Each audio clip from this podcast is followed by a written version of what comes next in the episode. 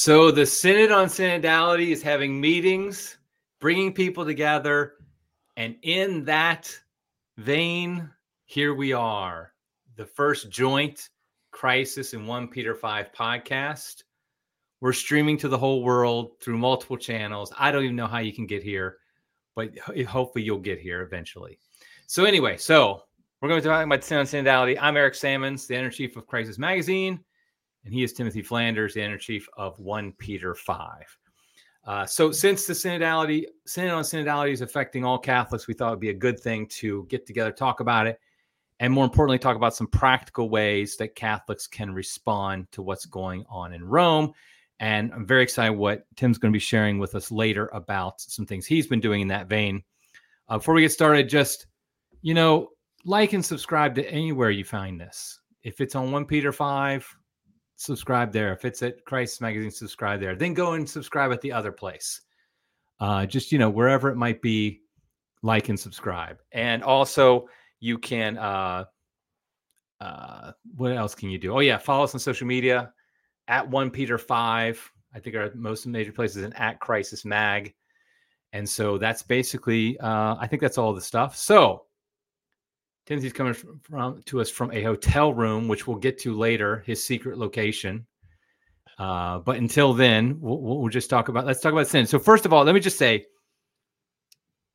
if you want to follow what's going on at the synod, and I completely understand if you don't, but if you do, I would highly recommend Diane Montagna and Ed, Edward Pentin. They're the two great reporters. They're both on on X, Twitter, whatever you call it follow them to kind of see what's going on. We're going to mention a few things they've said. So Diane Montagna and Edward Pentin are the two top journalists in Rome. Timothy and I were very uh, privileged to hang out with them a little bit a couple weekends ago at the Catholic Identity Conference. Uh, they're great and they're doing great work. So, how how, how are you feeling about the synod, Timothy? Well, uh, the, in the in the words of uh, Cardinal Besungu, I'm gonna bring him up later. Okay, what, what, what synodality is a this is a quote from him. Synodality is a new way for the church to walk together, hand in hand, towards the shore where the Lord awaits us. So I'm happy to take your hand, Eric, as That's we right. walk hand in hand to the shore together That's... as we stream everywhere. Uh, this is our accompanying of one another and all that good stuff. Yes, uh, but I do want to recommend also follow one Peter five we have uh, Vincenzo That's Randazzo, right. our or Romanitas correspondent in Rome, and this is going to give you more than it's a different take on journalism because this is commentary from uh, Vincenzo is an expert on Roman culture, and he he leads traditional Catholic pilgrimages in Rome, and he speaks from uh, a position of being able to interpret Roman culture, traditional Roman culture, centuries old, the what we're trying to preserve. like for example, today he has a he has a, a post about the traditional Roman porters who are guardians of the church's dress code in Rome. I, I didn't even know this existed. Um, but he's looking at the synod and everything in at the synod. Uh, so he's posting every day on on our Twitter at one Peter five. Um, so you can take a look at that as well, in addition to the aforementioned uh, veteran Vaticanistas, Montagna and Pentin. Now, okay, I, am glad you mentioned that. I'm, I'm, I was remiss to forget about that good work that he's doing. But are you telling me some people are not welcome at uh, at parishes if they don't have the right dress code? Is that what you're suggesting? Yeah. Yes. Uh, unfortunately, um, some some things are not welcome at the church. All as as the Lord Himself says. In fact, the the Lord Jesus Christ Himself set the standard for being welcomed uh, and he, when he told the parable of the wedding feast, he said, uh, "Many are called, few are chosen," because there was somebody at the wedding feast who didn't have a wedding garment, and so he was thrown out. Well, where there will be weeping and gnashing of teeth. So Jesus Christ Himself threw out some people from the wedding feast, and, and he, of course, he threw out the money chain. You know, he he took a scourge to these people, threw them out. Um, they were not welcome in his father's house because they had made his father's house into a den of thieves. So, um, as the synod talks not only about welcoming so called LGBT people, which, as we'll talk, discuss, is, is just an insult to all the people, Catholics out there who are struggling with same sex attraction. It's an insult to them and a, a, an attack on them. It's an act of hatred towards them. Um, but it's not only trying to welcome so called LGBT people, it's also trying to welcome people who don't feel welcomed in their polygamous marriages. Uh, this is a new issue, I think, that's been brought up in the Instrumentum Laboris. You know, there's people who are promiscuous and sleeping around and have concubines and stuff. They just don't feel welcomed. They're a little miffed by the fact that they can't have four plus wives. So, it, it, you know, I, am glad you brought up that passage though from the gospel. It was the reading from last week, right? In the, in the old mass, I believe, the, the about the wedding feast. Because if you read that, that parable makes no sense in today's paradigm. Yes. It just makes no sense. The idea that first of all, he had this wedding, some people don't come, and then he throws some people, the king throws people out, whether it's weeping and gnashing of teeth. And then when finally you do get people there, one guy's just not dressed the right way, and you throw him out. And and and he, like you said, it ends with many are called, few are chosen. And I think that's very interesting because that is an antithetical to modernism, but but this whole all are welcome idea that there are there are guidelines, there are things. I mean, it, I was reading a, a homily by Saint Gregory the Great on that passage, and he was talking about how one of one of the uh, interpretations is that all that enter, they they to the wedding feast, they receive baptism, they have faith. However, the one the garment is love. In other words, they live out their faith and they're actually they, they love the Lord and they're practicing their faith. And so, what happens to the one who does not live out their faith? They're thrown out. And so, I think that's that's Catholicism. That's our Lord's teaching. But that's not at all what we're hearing at the synod and from the people who who were invited to the synod. I also think that's kind of funny because you know he goes out in the streets, invites anybody, but at the synod we only invite certain select people who already agree with us. Uh, so yeah, I, I, think that that's a good passage. I think it was providential that that one came up in the, in the old calendar, at least last Sunday, that reading. Now, before we get into this in a, a little bit more details, it, uh, the a bomb dropped right before the synod, and that was the dubia that we found out that the that the cardinal some more some cardinals submitted dubia. They were answered within a day with a long answer, which tells me that was prepared ahead of time. Like they had their standard answer. But then, of course, the answer made no sense. And so then the Cardinals ask again, but this time in a way that could be just answered yes or no. And then no answer was given. And so, what did you think about the the, the fact that the, these Cardinals, first of all, made this public right before the synod, and generally the the questions and the answers that were in the name of the Pope, but really it's probably Cardinal Fernandez who who answered them.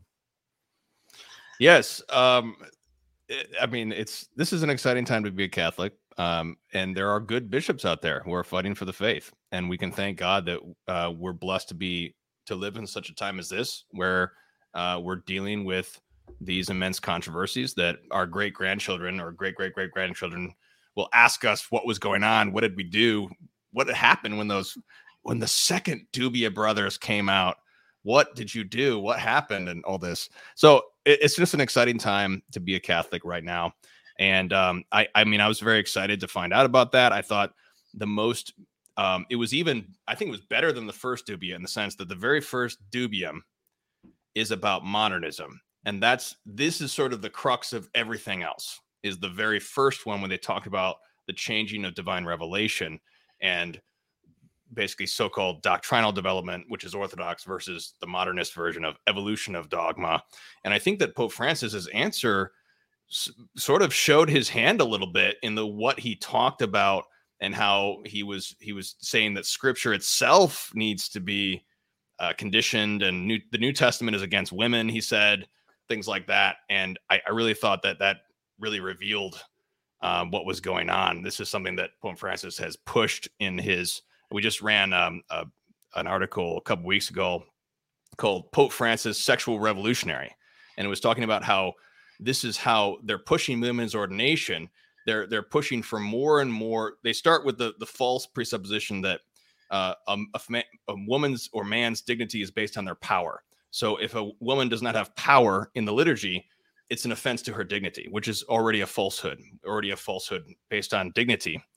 And then they try to push females more and more into more and more liturgical roles. They have to be female altar boys. Now they have to be lectors. They have to be extraordinary ministers. They have to be more and more things, parish council, everything, or else it's an offense to their dignity. But if you start with a presupposition, which seems to be in baked into what Pope Francis says, if you start that with that presupposition, I think that there's no basis to really deny a woman ordination to the priesthood because it's all about power. It's all about you have to have if you have equal dignity, you must have equal power. That's the way that the whole world worked, the way the presuppositions of feminism. And this seems to be the concern of Pope Francis. So I think it's very important. Um, we need to study these dubia. Uh, I think Catholics need to stu- study these things, read up on their catechisms. These are all practical things we can get into. You know, it's interesting because I think you probably were the same, and I had a whole podcast about this.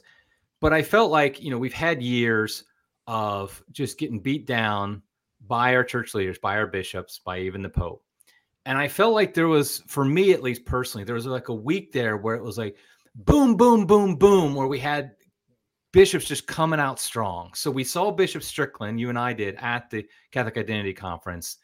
He was just amazing, just coming out strong the Bishop Athanasius Schneider releases Credo, the catechism that is just phenomenal. And I, I think I'm going to try and make it my duty to read at least one paragraph on every single podcast at this point. I mean, it's just it's it's so good. And then the dubia uh, are, are, released by these card these faithful cardinals. And I do think that as Catholics we have to not forget that. I, I, it's it's it's a well known phenomenon that, for example, if you're online and you get a bunch of people like your your your post. You get compliments but you get one person who rails on it. That's the thing you remember just psychologically. That's what we do. We remember that negative comment. And i think that's what happens with us as catholics. We remember and keep in mind the Cupiches the gregories the father martins even the pope francis the things they do. And but we can't forget that there are men who are stand there are men in, in, in church leadership who are standing up for the faith, and we need to support them with our prayers, our fastings, uh, financial support if necessary in the right situation,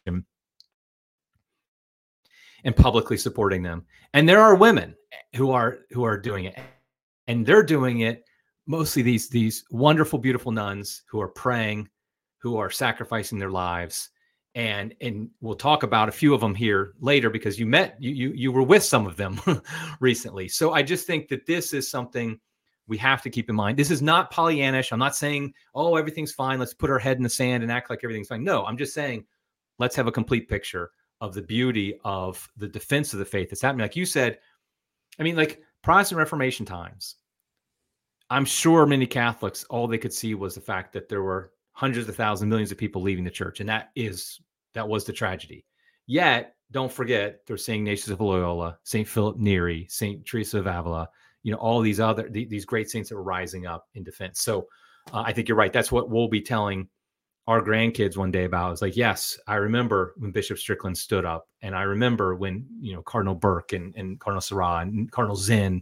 I mean, that guy, Cardinal Zen. I mean, he's he's the saint of our times. I mean, he's he's the moral authority. He has the greatest moral authority, I think, of anybody in the church today. Yes, um, a confessor and, of the faith. And I want to also just mention the um but we've got Nova Novus Ordo Watch in the chat. Welcome. Welcome, Novus Ordo Watch. Um, restoretradition.com is also a bunch of female uh, mothers, intel- female intellectuals, women who also released a statement ahead. Uh, this was released at the CIC conference with Diane Montagna, but uh, they also released a doctrinal statement, which was very powerful and very good.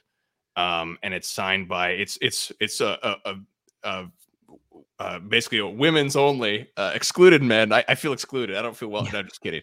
Uh, but I, I'm, this is exciting for me because um, this is in particular because this is how the feminists work. They they want to find women out there who feel excluded and in all fairness, women are sometimes not treated well, and that's not Catholic right off, right off the bat. Um, but then it's great to have these women who are speaking out as Catholic women, as mothers, and they're saying, no, I don't want that.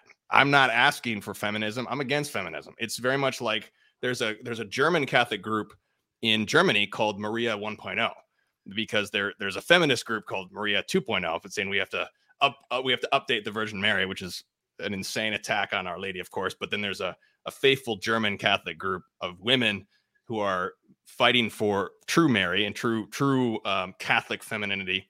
And it's the same same thing with this group um, in America. It's restoretradition.com. So any women out there who want to join that and put their name on that statement, it's very very good statement. And it, it's it says it basically says bishops do you believe in and then it just quotes all these anathemas and all these quotations from authoritative magisterial sources. And then at the end says if you don't believe in that we will not follow you. And so it's just a very powerful awesome statement. So all the ladies out there go to restore restoretradition.com to add your name to that statement as well. That's great that's great to know about. I well i want to talk now a little bit about the synod. I, I want to give a little bit of context. I've written about this i think you've written about this but a there's there's an Orthodox dele, Eastern Orthodox delegate at the synod who basically kind of called it out. I mean, he said this is not synodality as we understand it in the East, and this is something completely different than what they're doing. And I think the Eastern, obviously, the Eastern idea has has an idea of uh, synodality. Some of it's a little bit off from a Catholic perspective. Uh, I think we can say that um, because they don't include obviously the Pope in there. But I know you know a lot about this, obviously. Can you just explain for people, I think, what this synod is and what a synod actually is? what yeah. I mean by that is like what the the synod of synodality, what actually what is it in reality? And then what is a synod supposed to be? Yeah, well, I I, I talked this in my article on one Peter five that's called "Greek Bishop Exposes Neo-Modernist Synodality," and this was actually a Greek Catholic bishop, mm-hmm. um, and he and you you met reference in your in your talk, uh, Greek mm-hmm. Catholic Bishop Manuel Nin, and he basically said the same thing that this Eastern Orthodox bishop said, because there is, and this is what the neo-modernists have been doing at and after Vatican II. They take they cherry pick things from the East, they cherry pick little stuff from the East in order to promote their modernism. Uh, an example of this was Cardinal Kasper's um, trying. He's trying to um, promote divorce and remarriage according to the Eastern Orthodox model, which is actually heretical. What they do, that's not traditional. But there is a traditional synodality. There is a traditional collegiality in the East and the West, uh, which are basically these local synods, which were dealing with local problems, where the bishops the bishops were facing problems that went beyond their own diocese and so they all got together in a particular region to address a particular problem which affected their whole region. And this happened on local local levels. Like for example, the the, the Council of Orange. The Council of Orange is, is a famous council in the West. It was a local council which dealt with Pelagianism. And so it sent out some decrees and canons against Pelagianism and also dealing with particular problems and things that were going on. But what this was was just bishops exercising their episcopal authority over a general region. And then obviously there were bigger synods too as well. The biggest synod, of course, is an ecumenical synod. And so these synods were bishops exercising their power over their jurisdiction. Uh, the, the modern synodality model and I argue this this happened at Vatican One and Vatican Two, and then the worst of it is happening right now with synodality, where there was there was a breakdown of the the lay and clerical powers. First of all, in in that the traditional role of the lay people in an ecumenical synod was to get the bishops together and provide protection via their army, um, and to help the bishops just do their job.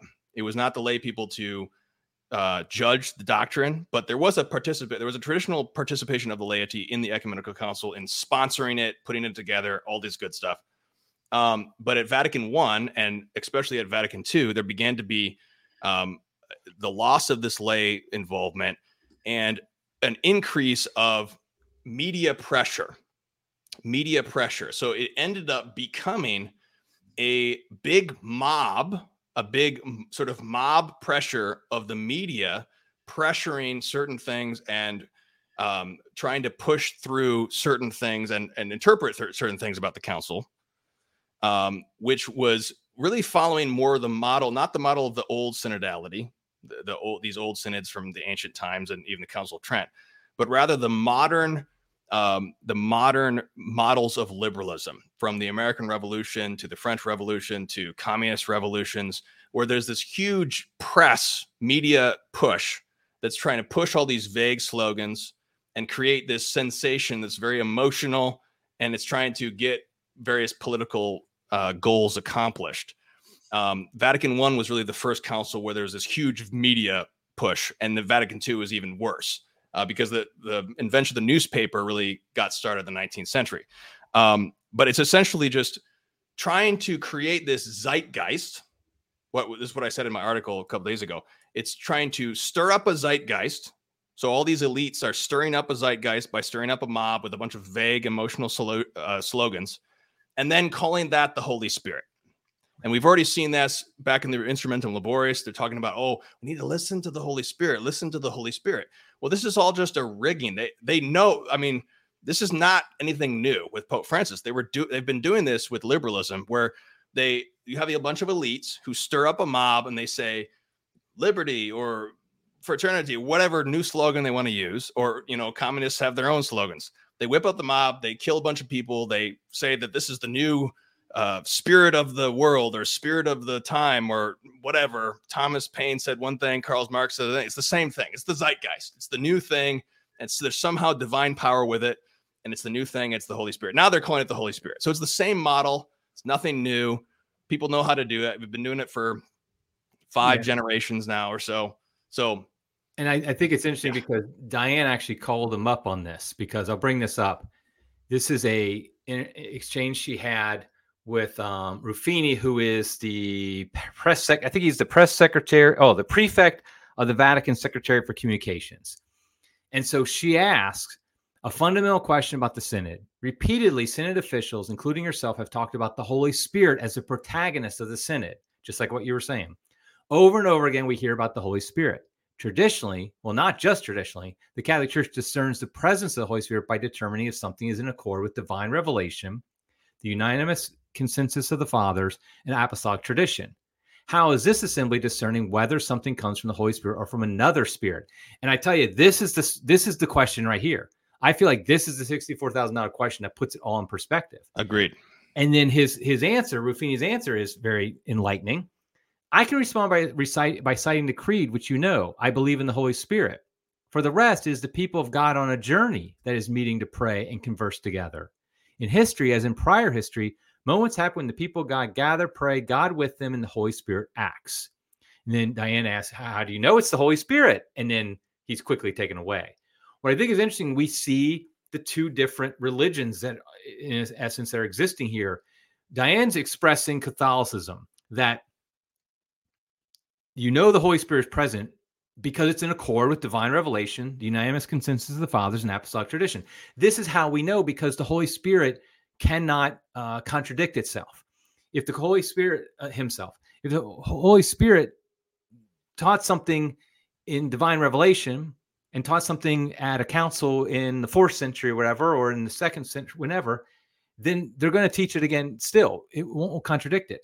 But then you look at what Ruffini says, and he basically says the Holy Spirit is just the people of God on a journey that's meaning to pray and converse together in history. I mean, that's just that's just nonsense. I mean, it just is mumbo jumbo.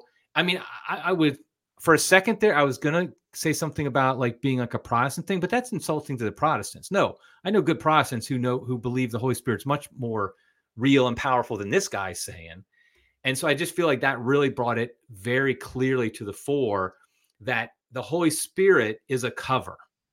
It's a cover for what they already want to do. They want to have same sex wedding uh, union blessings or whatever. They want to have communion for divorce and remarried. Get a bunch of people together that they've pre-selected around round tables and say that's what we want. And now it's the Holy Spirit. But like you said, it was pre-selected ahead of time. That's not how the Holy Spirit works, uh, and, and, we know this from a, a very long time. Uh, you know, from from two thousand years of tradition. Yeah, th- I, this this this comment is so revealing. In other words, they don't know how to discern between the Holy Spirit and some other spirit, which is obviously a euphemism for the fallen spirits. Right. what other spirits are there? Right. Spirit of man, spirit of the times. Those are all, uh, you know, these these demonic things. The zeitgeist is what it is. The zeit. Uh, if anyone's not familiar with that term, zeitgeist is just the spirit of the times. Whatever the times are saying, whatever people are into, that's the zeitgeist. And today, people are into including inclusion of every single form of person, which is just an American form of Marxism, uh, which they pulled out of the civil rights movement uh, to create this this whole movement that we have with BLM and everything. Now, these people feel excluded if they're we've added poly- polygamy. It's, it's, it's insane that we've even gone that far. Po- polygamous people now feel excluded. Um, yeah, they can't they can't determine what is the Holy Spirit and what is not. Uh, that is that's all that tells you all you need to know about this this synod. Yeah, and then you've already referenced this for uh, before, but like another thing that was said, uh, it's not very well written. I don't have that big enough for people to read probably, but Edward Pentin asked Cardinal, um, how do you pronounce his name? Bus, Bus, uh, Basunga? Uh, I don't know. Yeah, he's from Congo. He's African, and so Edward was basically asking, light of the hom- how much the homosexual issue is a taboo in Africa. What is your opinion on the emphasis being placed on LGBT issues during the synod? Was he and is he concerned that these discussions may lead to the acceptance of same-sex blessings within the church? And if that happens, will the African bishops accept this as the will of God? And the answer is again, it's just I, I call it like ecclesial bot answers. It it doesn't say anything, and you don't even know what it means. He says, well, first of all, we're here for a synod on synodality, and I wouldn't want to stray from the t- theme of synodality. Synodality is a new way for the church to walk together, hand in hand, towards the shore where the Lord await. Oh my gosh, that's so bad. Um, this is what synodality is all about. It's almost like he's getting paid. Like you get a hundred dollars every time you say the word synodality.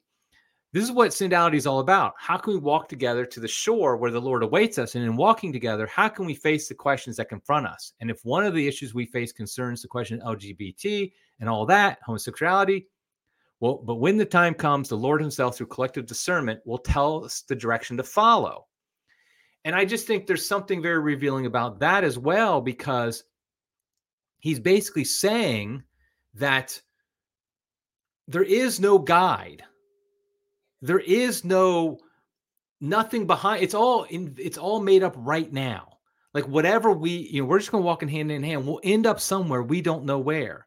And so when you don't know where we've come from, I mean, it's like there's no like there's no guardrails.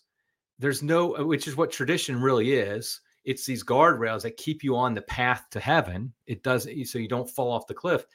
But these guys are holding hands, you know, falling down the cliff, and they're just like, well, that's where the Holy Spirit, that's synodality. And I just think it's, I just can't believe, and actually, I know I was going to say I can't believe anybody buys this, but I realize people don't because that's why so many people leave the church. That's why people don't take this seriously. Uh, what they're doing in, one sense, like we know it's all just a, a sham, and it really is sad. But and I, I don't the reason I'm emphasizing this this idea of what synodality is and Holy Spirit is because I do think Catholics need to be very clear that that's who's there right now and that's that's how they're talking. They don't have they're not like okay, how is the Holy Spirit leading us to understand what the church has always taught in a modern context? You can do that. No, it's a matter of we're not even going to care what came before us. We're just inventing it all as we go along. Yes. Uh, yeah, go ahead. No, you go ahead. Um, oh, I, I mean, that, yeah, this is. it's like uh, try to to keep your kids away from negative peer pressure. It's like they they want to just stir up the peer pressure and create what the people of God are walking hand in hand towards. Who knows what? I don't know. Yeah. Now, I want to talk about something specific from the Synod, and that's what's already the infamous Table 28. And so, just for people who don't know how the synod is organized, they basically meet in this big hall, which is oh, I, I try to ignore, I try to like block out what that hall looks like. I just don't understand what the designers. But anyway, I think it's called the Paul VI Hall. Oh yes, the the ugly. uh It's it, that's one of the ugliest things, ugliest monstrosities. Like, uh yeah. it's just I I don't. Uh, how how that thing got through and was I assume it wasn't it was built relatively recently. I mean, the past like 60 years, but I don't even know to be honest. I don't know the history there. Um, but but essentially, so what happens is they're all there's 360 some delegates and they meet at 35 tables and they're round tables and each table gets a and they're grouped together a lot of times by language because obviously you're going to have a hard time if they can't speak the same language and they group around certain subjects like people say ahead of time here's what i want to talk about. Obviously father james martin put on his form all things gay. And so that's how they then determine okay where would you put everybody?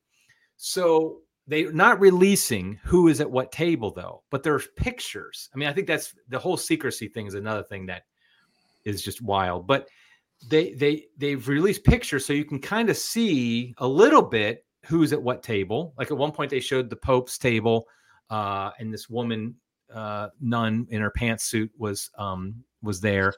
But then table twenty eight, and I think it was um, Diane or or maybe Edward who who first noticed this was that it was the table that was on uh, LGBTQ issues, and of course Father James Martin was in it, and as well as uh, oh, I know her name Cynthia. I can't remember her last name. Yeah, Cynthia. Yeah, I'll look that up.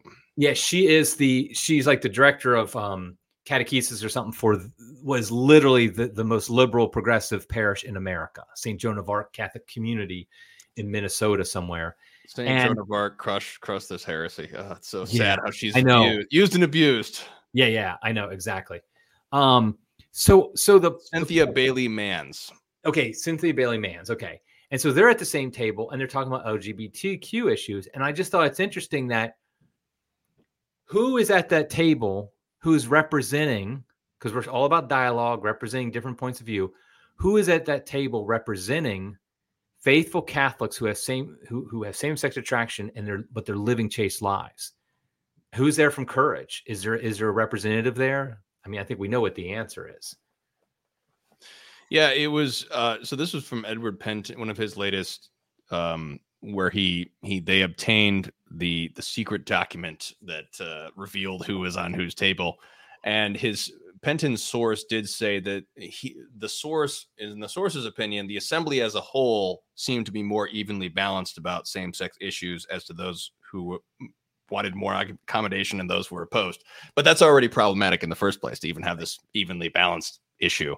Um, and uh, so J- James Martin, uh, I, have said this before. Um, I years ago, before I even became involved in any sort of public Catholic stuff, anyways, people were telling me, "Oh, James Martin is this heretic." So I thought, "Well, who is this guy?" Well, I thought at least I should read his book before I make a judgment about it. So I I went and read "Building a Bridge." I read the whole thing cover to cover, and that's when I was convinced that he is a total snake. And the reason is because he uses emotional manipulation to convince the, the pulling on Christian compassion. Uh, and this is the worst form of manipulation. He's manipulating the reader uh, to promote all these wicked things without technically, technically crossing the line.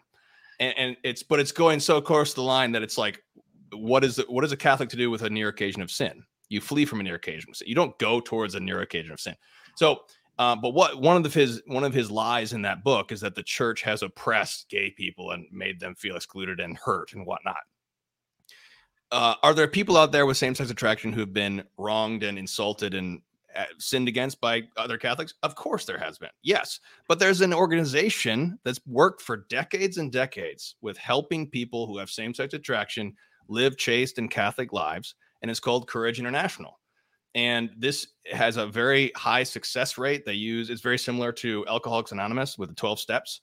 And this is an organization, it's an apostolate of Catholics helping people and their loved ones who struggle with this particular form of temptation. And this is where James Martin just slanders the whole church because he ignores what the church is actually doing to help people like this.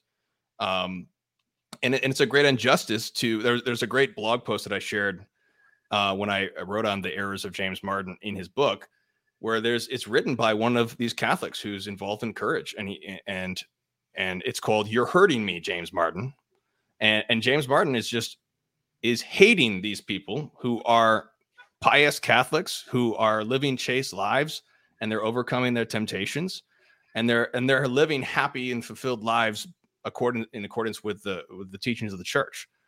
And this is the the really the action of, of Christ, really loving, you know, the woman caught in adultery, go and sin no more. Christ loves the sinner and hates the sin.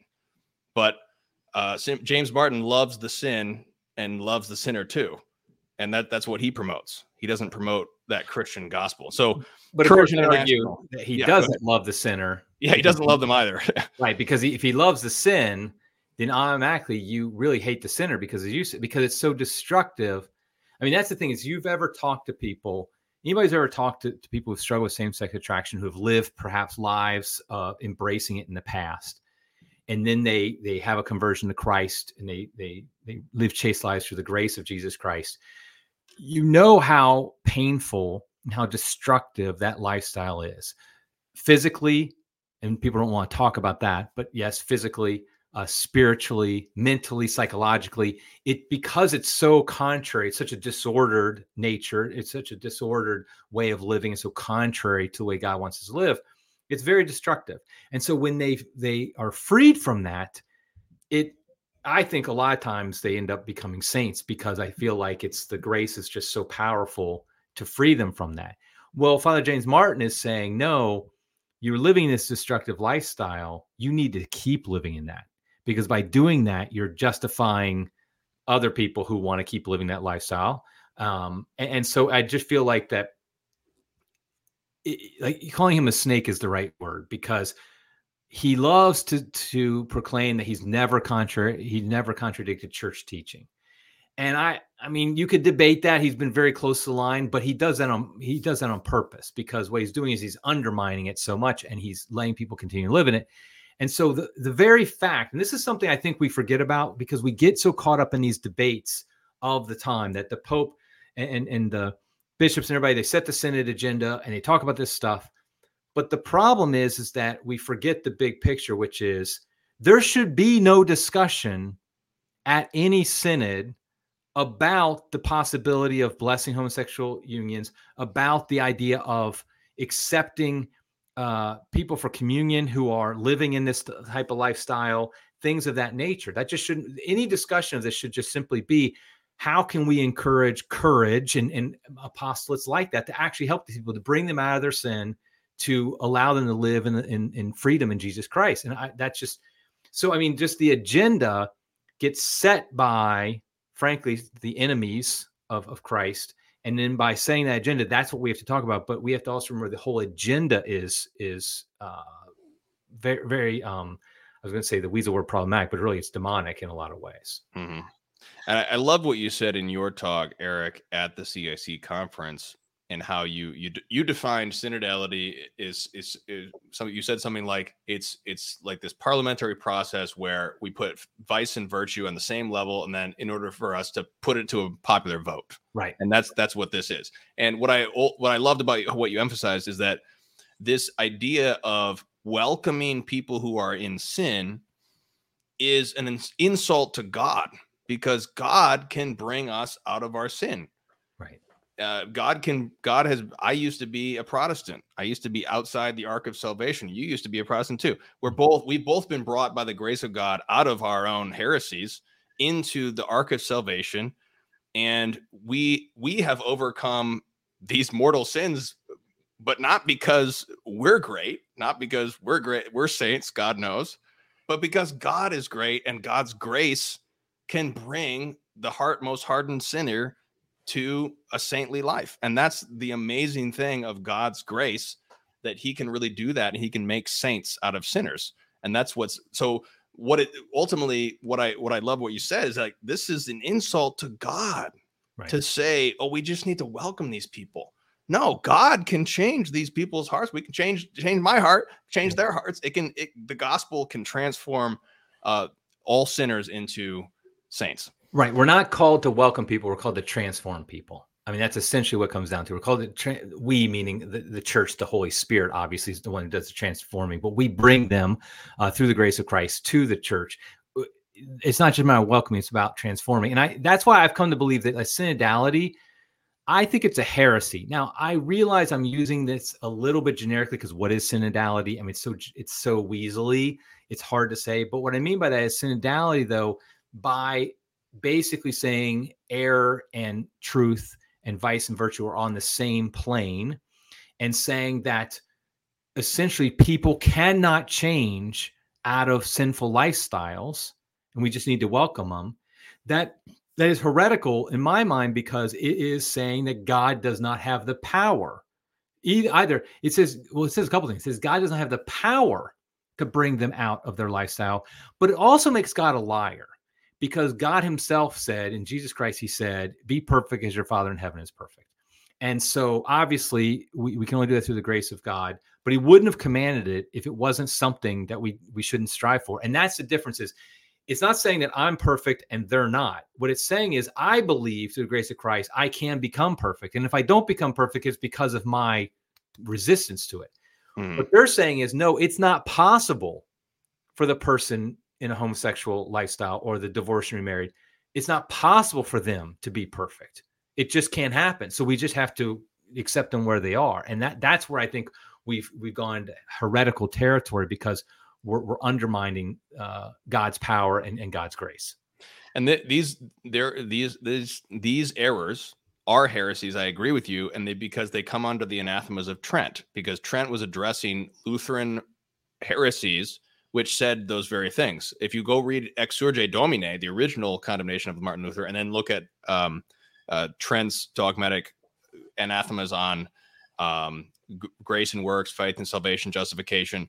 One of the anathemas is is, is something like uh, if anyone says that the commandments of God cannot be uh, done by the grace of God, let him be anathema. Right. Because God God commands us, and then He gives us the grace to do it. And one of one of the one of the errors of Martin Luther in Exsurge Domine, one of his errors is the phrase, "In every just work, the righteous man sins." And so Martin Luther's idea was that everything we're doing is sinful all the time. Even if you're doing a good work, it's sinful because you have some secret vice of pride. And so you're just always sinning. So you can't possibly please God unless God just puts a stamp on, puts snow on the dung, as he said. He just stamps a smiley face on you, even though you're a total sinner. And that was the Lutheran error and heresy that is condemned. And so we have this same Lutheran idea at play here is that we need to just let these they can't they, this is an ideal. Monogamous heterosexual marriage is an ideal. We can't quite achieve that ideal. Just let the people have you know the best they can do you know and I, I can't just so and one of the things I brought up and is the segue to the the segment we're going to go into now, which is the more uh, the the response and uh, uh, practical ways that we can live as Catholics in this age of synodality. Um, but one of the things I mentioned in my talk too was the fact that our calling is to be witnesses to the fact that it is possible. Like the reason we can call out Father James Martin is because we know people who have, through a lot of times through courage, have changed their lives for the better and, and now do live chaste lives in conformity with God's law. And they and they know their life is so much more beautiful, so much more happy and, and, and hopeful and all that. If nobody did that, then we would start to think, well, maybe Martin is right. Maybe it can't be done. And I think that's true for all these situations in which you're saying, well, it just can't be done. We're just going to accept them where they are and say, you can just receive communion. If we're living holy lives of marriages that that are we're faithful to our spouses, uh, if we're in a situation where we, you know, a divorce, I mean, I met a number of people um, at the conference and, other places who are in a divorce situation, like their spouse left them and they don't want to be you know, and they're just like, no, I'm going to remain faithful to the vows I gave. I'm not just going to because what's everybody telling them? Everybody's telling, them, oh, you need to now find another, go move on with your life, find another spouse. And they're like, no, I made, and they're examples to us to say, okay, it's a lie to say you can't do this because people are doing it through the grace of Christ. And so I think I, I want to, so I think that's the first thing is the best response to this, this synodality this heresy of synodality is to prove it wrong through the grace of God by living holy lives, living lives that that really are in conformity. I mean, that's our first calling. But I, I, I want now to talk a little bit. I want to segue because I really feel like this this hits home at the synod right now. You are in a undisclosed secret location. We don't want anybody to know because you know the FBI or the the Pope's people might come after you. But um, but no, you've been going on a pilgrimage this week uh, as kind of a response in many ways to uh, the synod. So, where have you been uh, so far? Give some of the highlights. Uh, well, I, I, this is this is a pilgrimage really to it's a i mean it's a marian pilgrimage to sister wilhelmina is what it is this week we have uh hu- two huge marian anniversaries one is the maternity of mary uh, October 11, which is the Council of Ephesus, when Our Lady was proclaimed Theotokos, which is a triumph over Artemis Ephesia. You can go watch my ca- podcast on 1 Peter 5 about that or read my book. Um, and then tomorrow we have the um, the Miracle of the Sun with Fatima, obviously. And Sister Wilhelmina was a very Marian saint. She belonged to an order, the Sisters of Divine Providence, originally, that has special Marian Montfortian consecration to Mary. There were a bunch of Uh, black women in the early 1820s who were committing themselves to holy slavery to the Blessed Virgin Mary. It's, it's a very radical, awesome thing that they did because, you know, these are African American women, you know, their their family members may maybe many of them were enslaved at the time. And they're they're entering into this holy slavery of Mary, which is of course what St. Louis de Montfort discusses in his Marian consecration. So Sister Wilhelmina is a very Marian saint and so we, uh, I first went to St. Louis, which is where she grew up. I went to some of the places there, including her childhood home, and um, and so and promoting her biography. And she she's just a such a beautiful American saint. Um, I, I think I um we have an un, we have an uncanonized incorrupt saint in Michigan, but he's not he's not even canonized. But um, I don't know if there's any incorrupt saints like her in America. I, I could be wrong. For eh, anybody in the chat can correct me. But in by the America, way, just so people know, we can call her a saint. We're allowed to, even though she's not canonized. Obviously, we accept the church's decision on this one day, but it's very much in Catholic tradition. For in fact, this is how saints got created: is that the people said this person is a saint and then eventually the church recognized that through a process that we accept. But i just wanted for people who are listening like oh is she canonized? No she's not canonized. But we can call her a saint because we we believe that she is. And then and it's through our venerate our the cultus that that forms around her which i am a full-fledged member of that that then she uh, uh, you know would eventually be canonized. So sorry to interrupt. So oh yeah yeah. I mean the the modern canonization that we have was a result of instituting a, a, process in response to the Protestants. So after the Council of Trent, that's when they had what they have now in terms of these modern canonization processes where we go through a, a quasi scientific investigation, which all that's great. That's all that's a good thing. Um, but before that, saints just kind of bubbled up and organically, and people just started believing people were saints and and people were um, you know people were working miracles after death and everyone believed in it and this sort of thing happened and then the popes just sort of recognized that was already what was already there. Um, nowadays sometimes we even have some saints like paul the sixth for example where there's really nobody who's venerating paul the sixth. No i mean maybe there there was somewhere i'm, I'm sure but it was kind of a canonization that was created by the vatican. Um, I'm, I'm not saying not saying either way whether that's that that's legitimate. I know that's debatable, but there was no cultus for him. Right. Anyways, the point is Sister Wilhelmina has a huge cult. I mean, people just flocked immediately. Thousands and thousands of people came to see her incorrupt relics. Um, and I've I've Eric, I've never seen an incorrupt relic in person until now. I, I mean an incorrupt body. And it's a whole body. Now, some incorrupt relics are just sort of pristine forever some incorrupts are sort of just slowly decay, like slower than normal, obviously. Um, so her her her face looks totally totally alive. Uh, her whole face. Her hands are a little bit crumpled.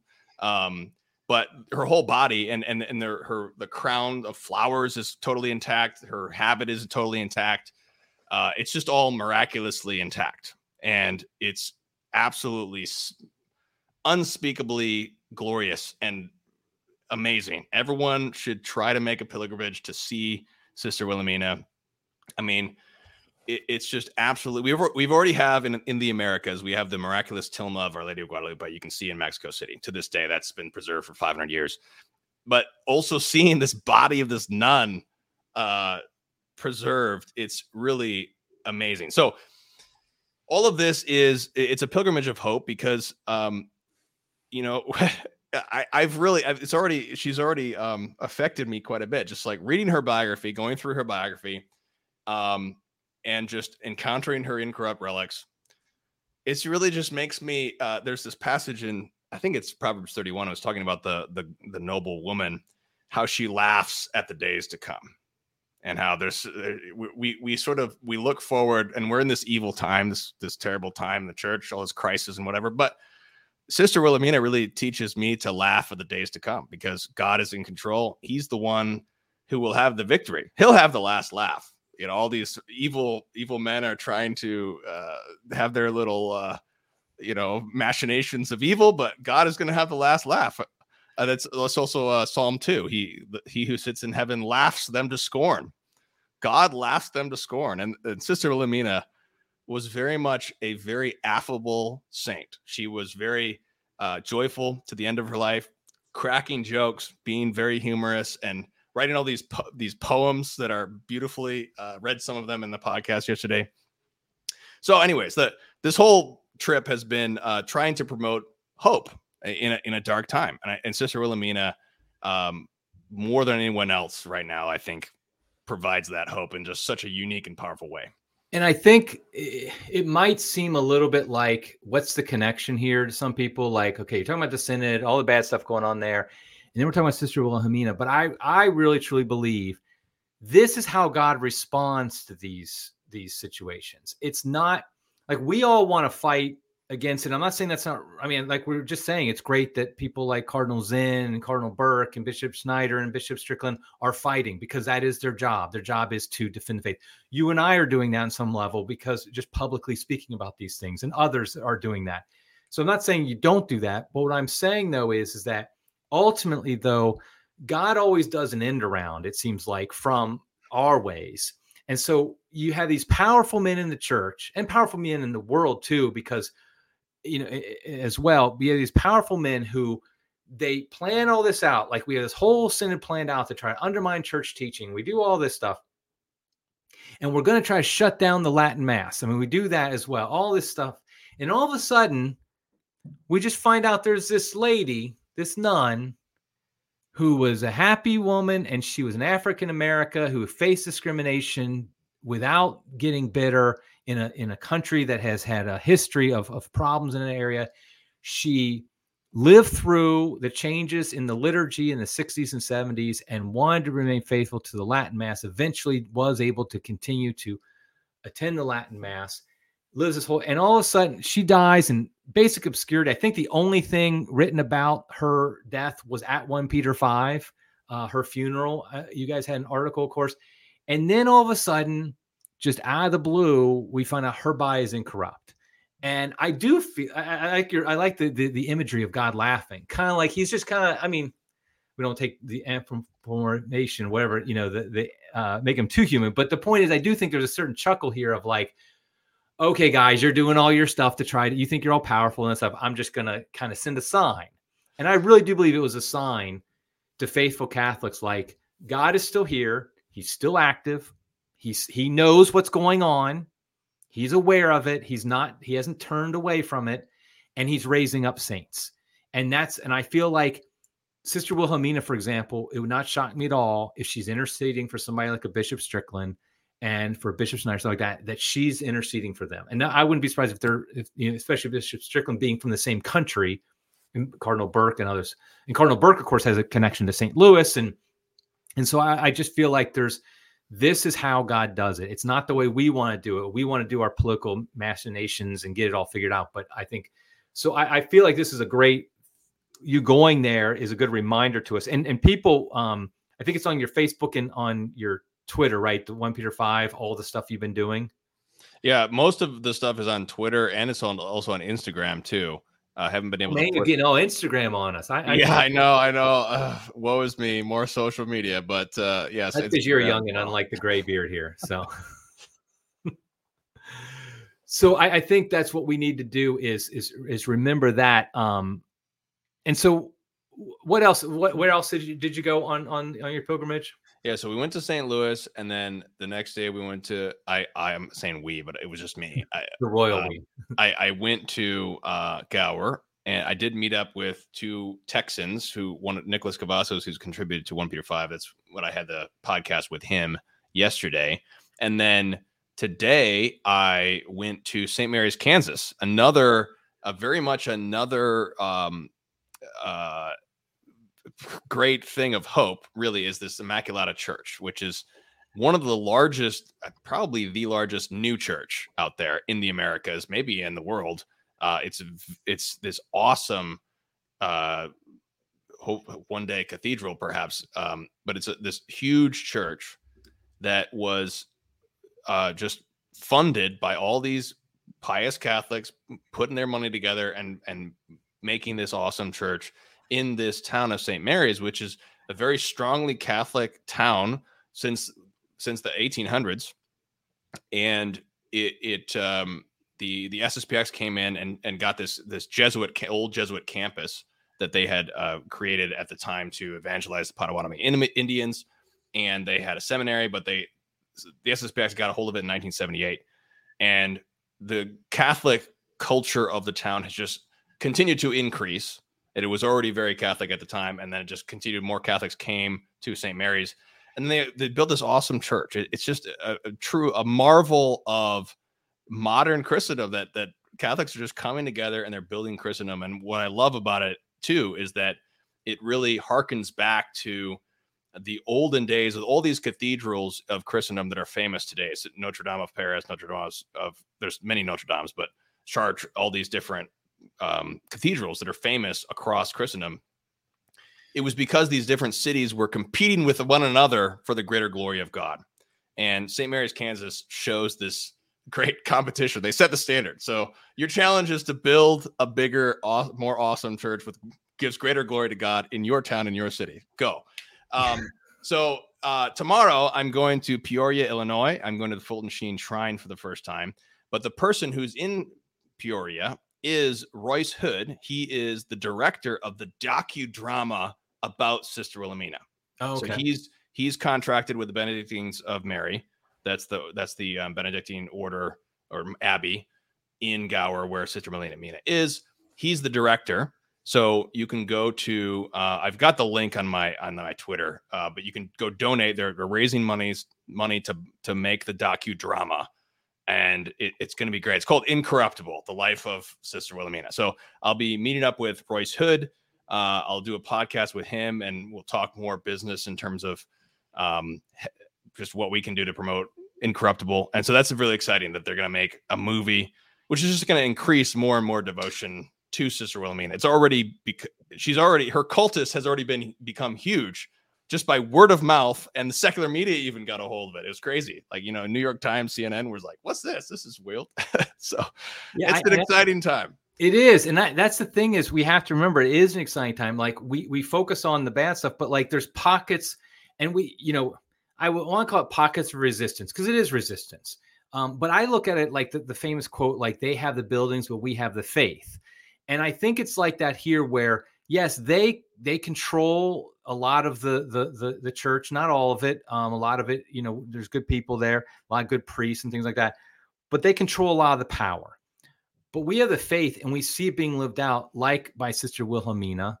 Uh, at St. Mary's, at, different places, at, at various parishes, and, and different places around the world, and that really is how the resistance eventually wins. I mean, it's like you look at a, a resistance movement in a war situation, which you know we are in a spiritual battle here, the, the the reason you form a resistance movement and not a is because you don't have the power to form an army against their army. Because normally what you do is somebody has an army with a, with a hundred thousand men. If you have a hundred thousand men or more men, you would form another army and you just try to defeat them. But if you only got a couple thousand, well, you know you have no chance to go head on. You cannot defeat them. So what you do is you form these a resistance movement, which means you do like you basically build up these cells of resistance. Now, you know, the, the, I don't want to take the war analogy too too exact, but the point is is that by forming these resistance cells, that's how you undermine the more powerful army. And so I think that's exactly what we do here. by, by just living the faith, you know, trying to live holy lives, by encouraging people to live the faith, by looking to examples like Sister Wilhelmina, by looking to examples of of various you know parishes that are doing the right thing, bishops are doing the right thing. We form this resistance that eventually does win out, and that's what happens is it wears down because the powerful people eventually they, they fall apart on their lives and things like that. So I, I feel like that's that's what that's the hope we have. We know if we live um, live these lives, and and so I think th- this is uh, important. I think also, if you notice, what we're talking about though is we're staying. You know, there's the big temptation is to uh, leave the church, leave the institutional church, uh, break away in some way, left or right, however it is. But these things are all happening inside, and that I I really been meditating on. You know, the parable of the wheat and the chaff. That you know within eh, within the church there's going to be good and evil and our lord said this is going to happen. He told us this on purpose to, to warn us so we wouldn't get too discouraged. I was reading was it gregory i think it was gregory the great. Yeah he was writing about this when he was talking about the the, the parable of the, of the wedding that this is just the reality that we have this. And so the the solution you, you don't resist it by just by leaving town by by by going out. Instead you're, you're resisting by staying within and knowing that yes, there's the wheat and the chaff, and sometimes we're the chaff, we want to be the wheat. and so the point though is that we stay within the institutional church and we, we we fight in the ways we can fight. And people get discouraged, but honestly, if you're raising your kids Catholic, if you're being holy, you know, trying striving for holiness, living in your parish, all these things, then you're you're forming the resistance. Um, I, I, I start. I guess my Protestant days, I start preaching a little bit here, but you know. Yeah, yeah. I mean, when you think about it, I mean, our Lord founded the church and what I talk about in my book is that he sent out the apostles who had an oral tradition. They didn't have a New Testament. They had the New Testament as the sacrament. This is the New Testament in my body and blood. That's what they had. They had the Mass. They gave the Mass. They gave the gospel. And they planted the mustard seed in these Catholic families. And this is the mustard seed that our Lord planted in the face of two huge professional empires and armies, the Roman Empire and the Persian Empire which conquered over these things. And we see the we see the same mustard seed playing out in our time too, because we have in the in 1970, it's hard it's hard to believe, but in the church, in the world, it was a little bit better because they had less abortion on the books and that sort of thing, less pornography, less whatever. But in the church, it was worse than it is now. People destroying things, destroy, taking hammers to statuary that immigrants had scraped to fund things like that. This sort of thing uh, and especially with the trads regarding the Latin Mass, it was much worse than it is today. The Latin Mass was forced underground. People were going to hotels and everything. And finally, and they were called heretics and schismatics for decades and decades. And finally, Pope Benedict says, no, they're not schismatics. It was always proved in principle, et cetera, et cetera. And we've just had this organic, eh, organic growth that is coming from the grace of the Holy Spirit. And it's just coming from these Catholic families who are so much stronger than the best plan of all these machinations of the enemies of Christ. They can't plan anything that's more that's stronger than the Catholic family passing down the faith. They just can't defeat it because that was the plan in the very beginning when Christ founded the church was through these families and through these bishops and these lone bishops and so don't don't worry God is in control. This is the way that God gets the glory. He gets the glory because he takes away the army and all the people and, and whittles them down to Gideon's little right. band, and then right. he wins the war. That's how he does it. And so that's Sister Wilhelmina. Is it's just the perfect way that God was just laughing about the enemies of Christ. Absolutely. Okay, I want to wrap it up here, but I do one last thing I want to bring up as a response, and that is in connection also with the whole Eucharistic revival going to America. Your lapel pin is uh, the the Crusade for Eucharistic Reparation. I have my lapel pin on my other jacket. This is my Blessed Karl Prayer League pin. Oh, that's good too. Yeah, we that's that's, that's our good. other pin, the Liga, of course. That's yeah. right. Join the Liga and join the Crusade of Eucharistic. That's right. It's Blessed Karl's feast day is coming up here pretty soon. But oh yes, the Crusade for Eucharistic Reparation uh, just real quick, I, I, I, think the OnePeterFive people probably know, but I'm not sure if the crisis uh, audience knows. Give your quick elevator pitch of what it is and why we all should join it. Yes, so the Eucharistic Reparation Crusade was called by Bishop Schneider, and it is a, a, a means of giving God back the glory that was taken from him in the Blessed Sacrament. And so we make reparation for all the crimes. And this is from Fatima. The angel of Fatima taught the prayer uh, that we pray in the Eucharistic Crusade, which is God forgive, God forgive people who abuse the Eucharist and, and bring them to a greater Eucharistic reverence. And so we're offering up reparation for our own sins and those of, of our, our neighbors who may be sinning against the Eucharist in order to increase this devotion of the Eucharist. And so it, it you go to 1peter5.com slash crusade. So this is a lay sodality of prayer reparation. And the basic requirements are very minimal, which allows you to add this to your your devotional confraternity list of whatever you're into. Um, but it also has we also have big plans for this. We really have a, a lot that we're planning both short and long term for this whole crusade. And this is in in my in my opinion, this is Eucharistic, I mean, Eucharistic devotion, Eucharistic devotion is not like any other devotion because it's devotion to Jesus Christ directly in his sacramental presence on this earth. And so, Eucharistic devotion, as, Vatican II says very, very rightly, it is the source and summit of our faith. That's what the Eucharist is the source and summit. That's how uh, the church gets her very life. That's how we should we should get our whole life from the Eucharist. So um, go to 1peter5.com slash crusade for more information. Yes, I, I, very much encourage people to do that. Um, I think it's it's it's we all know there. In fact, just real quick story, then we'll, then we'll wrap it up. As I saw on there was a, a big thing on Catholic Twitter because there was pictures of a major Eucharistic um, procession going on in New York City. I guess it was this past weekend, and a, a, a bishop was leading it. Uh, Father uh, Matthew Schmidt, I think his name is. He's he's well known. I just I'm blanking a little bit on his last name. Um, and but there's thousands of, of Catholics who are in this, and people are sharing it, which they should, saying how beautiful this is. Um, because there's a lot of unrest, obviously, in the world with going. And there's worries about big cities and stuff like that. And here's in the biggest city, they're they're they're doing this, and it was beautiful. And I saw some progressive boomer Catholic who was like his first thought. His first thing he said was like, "Oh, this is like you know, oh yeah, a bunch of old men walking around uh, swinging incense. That's really going to attract the youth."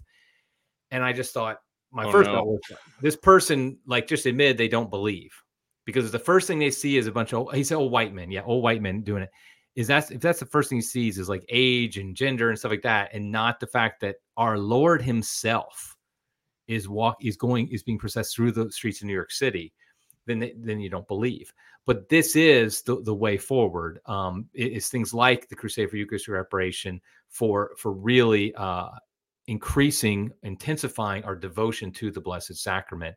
Uh, and, and, so I, I, think these are all things that are, and that was another thing I thought was very good was when I saw that procession. I mean, there's another uh, uh, perfect example of the type of things that we need to do in response. So, yes. Okay. Anything else? That that's it. That's it. Okay, I think we've uh, covered it about as much as we want to at this point. So I appreciate everybody who joined us though on both the OnePeterFive side and the crisis side. Um, maybe we'll do this again sometime. It's kind of cool to be able to kind of talk from because we're we share, you know, unite the clans type of people here. Uh, we know there's some differences of opinion between people in the two audiences, but we're all, I think, in it for Jesus Christ and for the glory of His, you know, Catholic Church. So, uh, so hopefully, maybe we'll do this again sometime. Okay. Absolutely. Thank you. Yeah. Okay, great. Until next time, everybody. God love you.